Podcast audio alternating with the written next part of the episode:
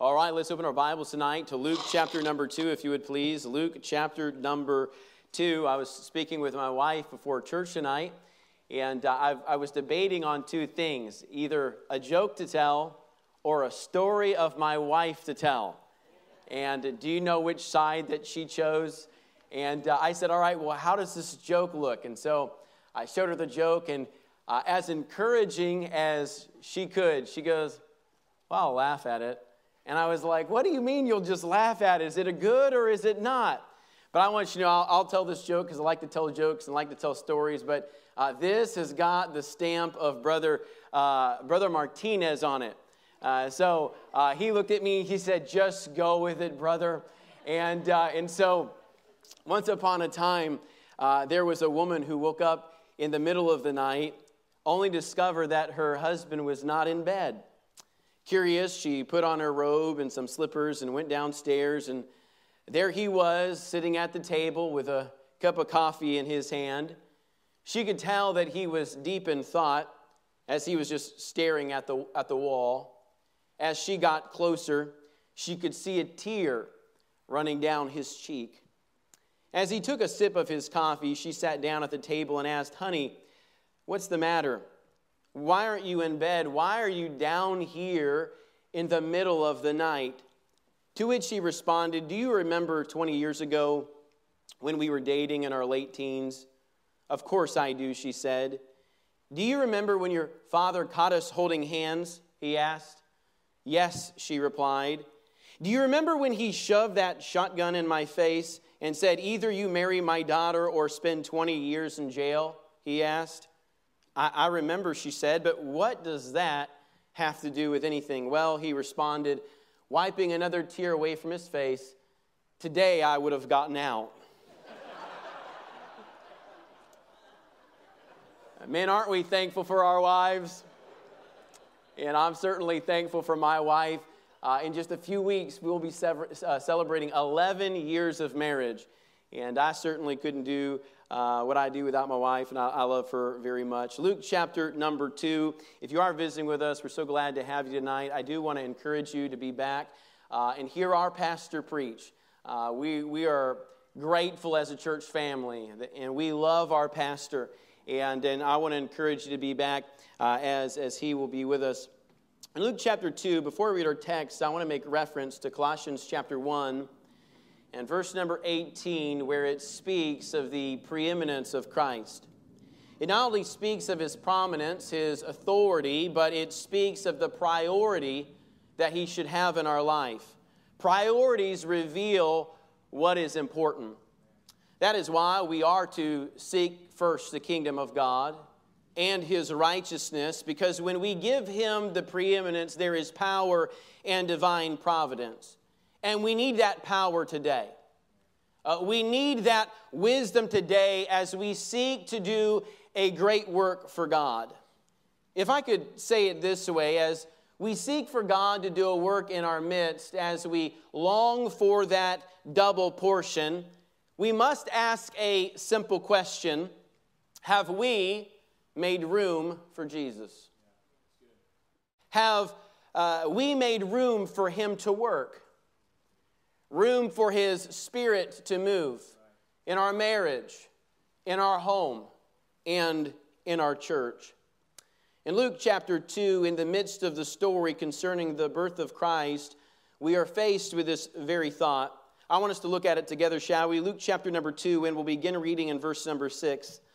The Bible says, And so it was that while they were there, the days were accomplished that she should be delivered. And she brought forth her firstborn son and wrapped him in swaddling clothes and laid him in a manger because there was no room for them in the inn. And there were in the same country shepherds abiding in the field, keeping watch over their flock by night. And lo, the angel of the Lord came upon them, and the glory of the Lord shone round about them, and they were sore afraid. And the angel said to them, Fear not, for behold, I bring you good tidings of great joy, which shall be to all people. For unto you is born this day in the city of David a Savior, which is Christ the Lord. I want to draw your attention back to verse number seven, where it says, And she brought forth her firstborn son and wrapped him in swaddling clothes and laid him in a manger. Notice this now. Because, because there was no room for them in the end. Perhaps the reason some have no room for God's word in their life today, even uh, those that profess Christ, is simply because our lives have been filled by this world. Some have no room for holiness because it's been filled by Hollywood. Instead of pursuing Christ, we have pursued the cause of men. Why? Because there is no room. For just a few moments, I, I want to challenge us both individually and collectively. And while I, I, promise you we will not be long tonight, I do want you to give me your ear. I want you to listen carefully as we consider this thought and as I challenge you to make room for Jesus. Let's pray together, shall we? Heavenly Father, Lord, as we come tonight and as we take inventory of our life, may we ask ourselves what is, what is filling our mind? What is filling our heart? What is filling our thoughts? If we could use this term, Lord, what, what are we filling our house, our room with? Lord, may we tonight consider some things that we need to get rid of and make way for you to do work in our life. May your spirit speak to each of our hearts. May it challenge us in this moment. In Jesus' name, amen. Throughout history, we have been given this choice. And this choice revolves around this thought Will we make room for Jesus? Think of it, if you will, when Herod heard that uh, Jesus was born, he did not throw a celebration. Though he deceitfully sought him under the guise of worship, the Bible tells us that he made a decree. He passed some legislation, if you will, to murder all of the infants in Bethlehem in an attempt to get rid of the baby Jesus. Because politically speaking, Herod knew at the very least what Jesus represented the King of Kings and Lord of Lords. And instead of being willing to step aside, instead of being willing to make room for Jesus, the innkeeper of the kingdom, if you will, he said, though it were a thought, we have no room for him. We see this even in the political realm today. We think of the scribes and Pharisees the religious crowd of that day and how they heard that the Messiah had come. Please take note, I am talking about devout men, educated men, scholars, uh, men who were faithful to their synagogue, men who knew the Old Testament quite well. You would think that they would be excited. You would think that they would tell others to follow Jesus.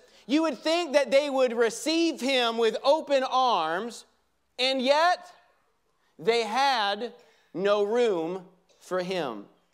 I wonder today how many of our churches have room for Jesus. You have heard the expression in some churches, you wouldn't even trip over Jesus.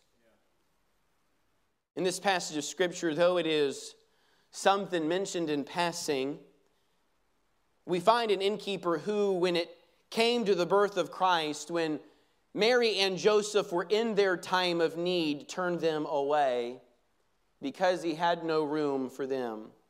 If you've studied this out, if I could just say, though a manger was offered, both compassion and Christ were not a priority, but more of an afterthought. They did not give Jesus their all as it was preached this morning, and therein lies the danger we must avoid, both as a Christian and as a church, that we would not give Christ the preeminence. That they would give him only what room they have left, if there is any. No, my friends, Christ must have the preeminence. We must make room for Jesus. We consider this innkeeper Perhaps this was a moral man. Uh, perhaps this was a hard working man. Uh, perhaps this was a man who uh, provided for his family. And by the way, that is what a man is supposed to do. If I could just insert this here and speak to the single ladies for just a moment, I think some of our young men need to hear this as well. But, ladies, if he is not moral, if he is not hardworking, no matter if he professes to be a godly man, he is not a man that will provide for your family. Cleanliness may be next to godliness, but laziness is not. But I'm sure if we could talk with this innkeeper for just a moment, I'm sure that he would provide us with his rationale. He would provide us with every excuse, uh, perhaps known to man, as to why he could not give them room. We look back bewildered, don't we? How could he turn them away? Did he not know the prophecy?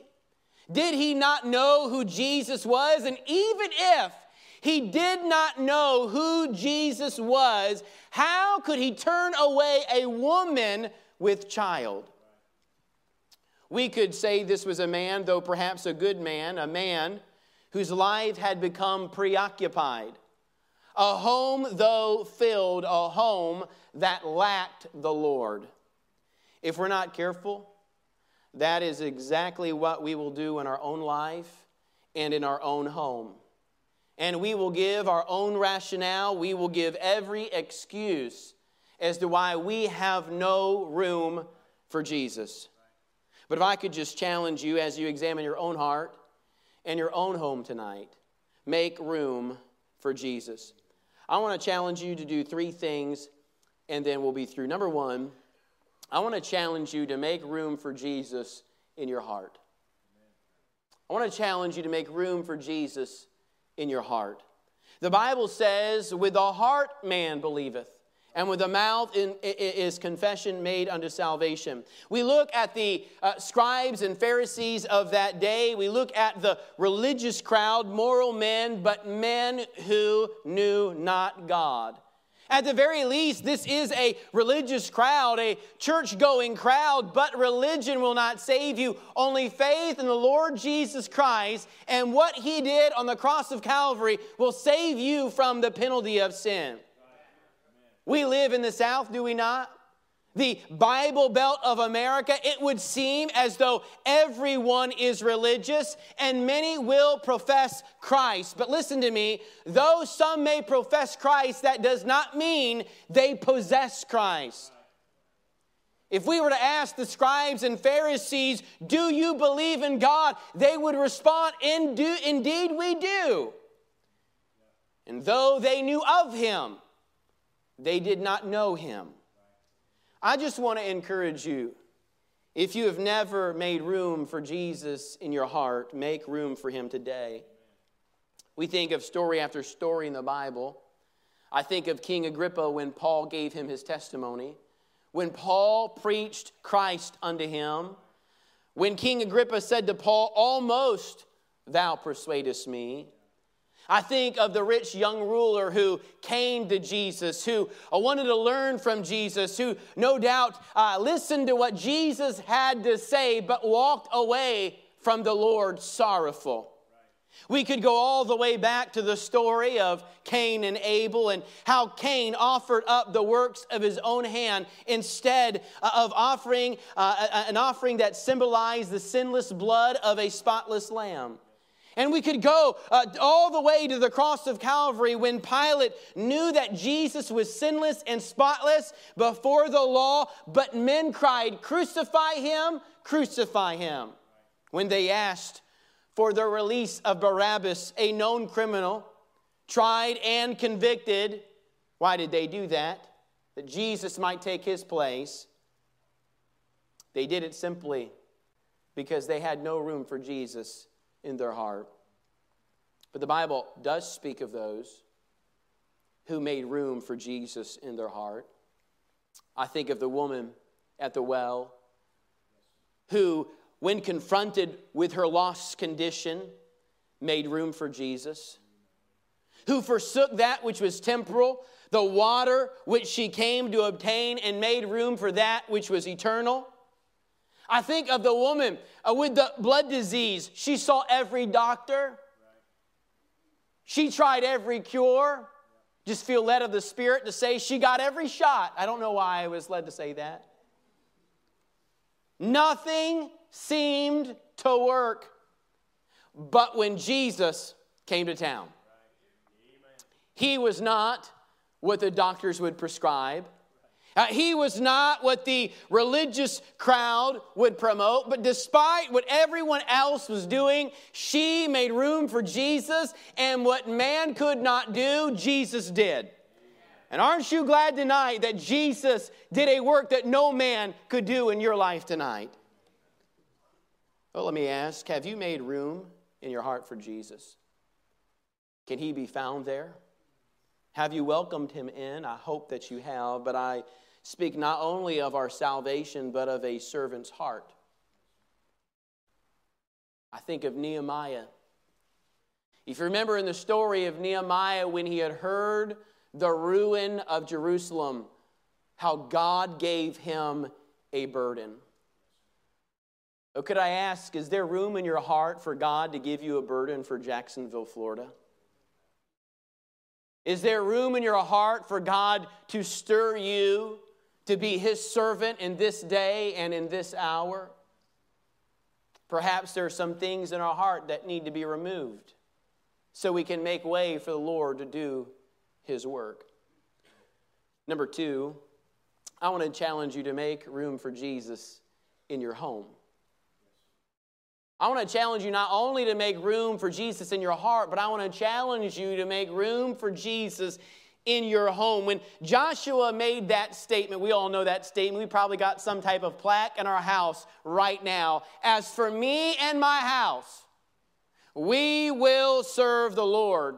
Do you realize that he had first had to come to a place where he chose to make room for his God?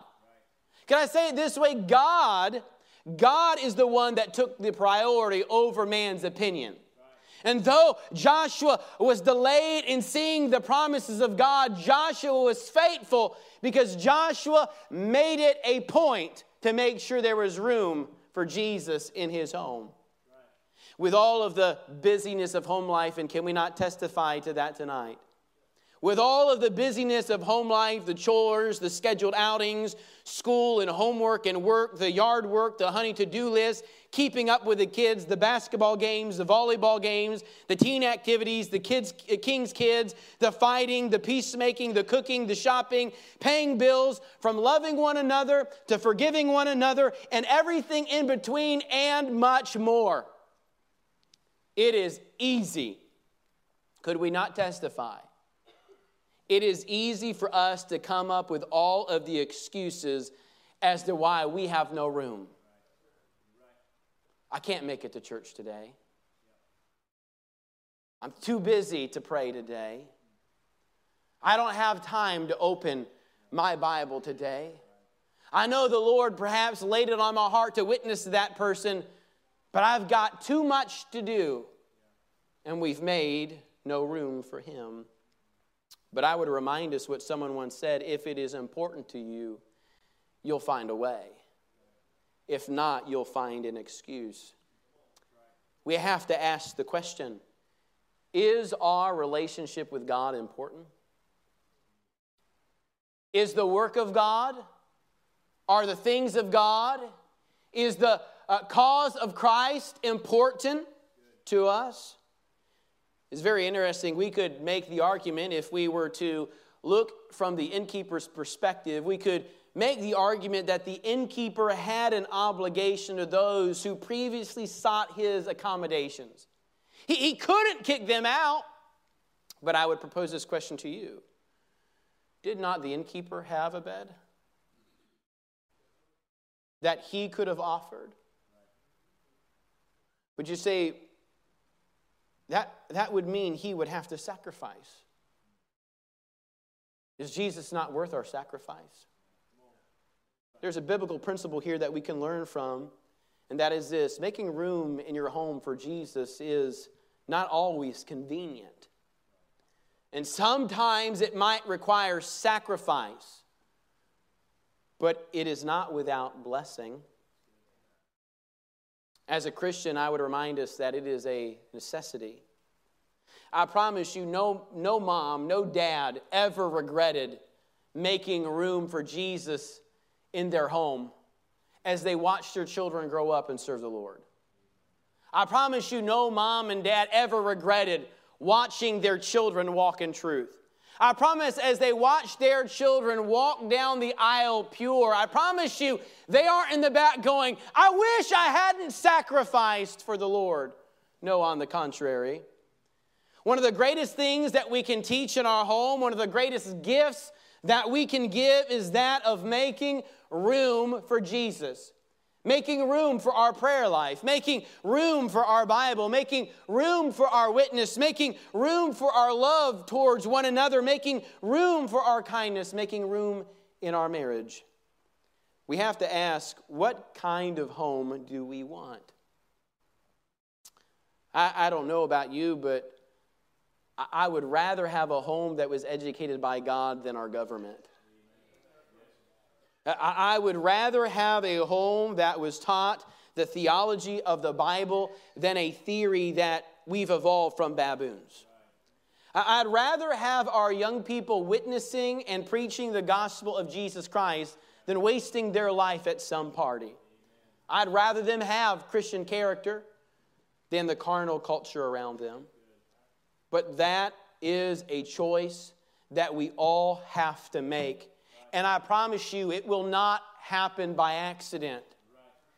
It will happen on purpose. And that is determined on what we do with this question Will we make room for Jesus? I pray you will make room in your home today. Perhaps there's some things we need to get rid of to make room for Him. Some things that are hindering you. The Lord is laying that on your heart right now. I've challenged us to make room in our heart and in our home. And Third and finally, and I promise you won't be long, aren't you proud of me? Number three, I want to challenge you to make room for Jesus in your hope. We have placed our hope in so many things today, haven't we? We have placed our hope in our government. We have placed our hope in our job. And we've all known people that have placed their hope in their job only to have gotten laid off after decades of service. We've placed our hope in an election. We have placed our hope in, and I think of sports, this will be the year. You know what I'm talking about? This, this year is over for football for many of us. But next year, you know what I'm talking about? We place our hope in our education. And don't misunderstand, God can use those things, but just because, because God uses those things doesn't mean that is where our hope lies. Because our hope lies with God. When we think of hope, we think of our desires. When we think of uh, our desires, we think of our agenda, our plan. You've got a five year plan, a 15 year plan. You have, especially for a lot of our younger people, they have got it all worked out everything seems to be going according to schedule. And then your hope is taken away. Your timetable is thrown out the window. Uh, your life seems to have turned upside down. You feel like you are experiencing a setback, but not if God is in your agenda. Not if you make room for Jesus in your hope. Because though you might battle some of these feelings, you'll be reminded that you're not on your timetable, you're on God's timetable. Remember that when you feel like your life is turning upside down, when the unexpected happens, perhaps it is God turning your world right side up. Perhaps a setback is really a step forward. Perhaps uh, when you feel what you feel is being taken away is really God bringing something your way. Because as someone once said, in order to make room for better things, there are some things you have to let go of. And I think that we would all agree tonight that God is the better thing. I believe, without a shadow of doubt, God has great things in store for our church. Our pastor has a great vision.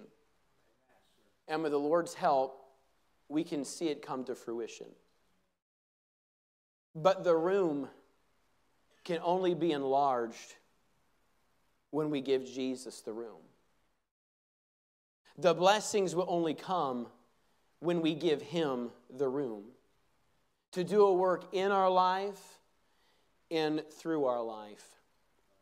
We look at this innkeeper and we come to the conclusion that Christ did not have the preeminence, that Christ was not the priority. Could I just simply ask tonight does he have the preeminence in your life? Is he a priority in your life? We look at the state of our nation and we wonder, and we have asked it to ourselves and out loud many times how did we get here?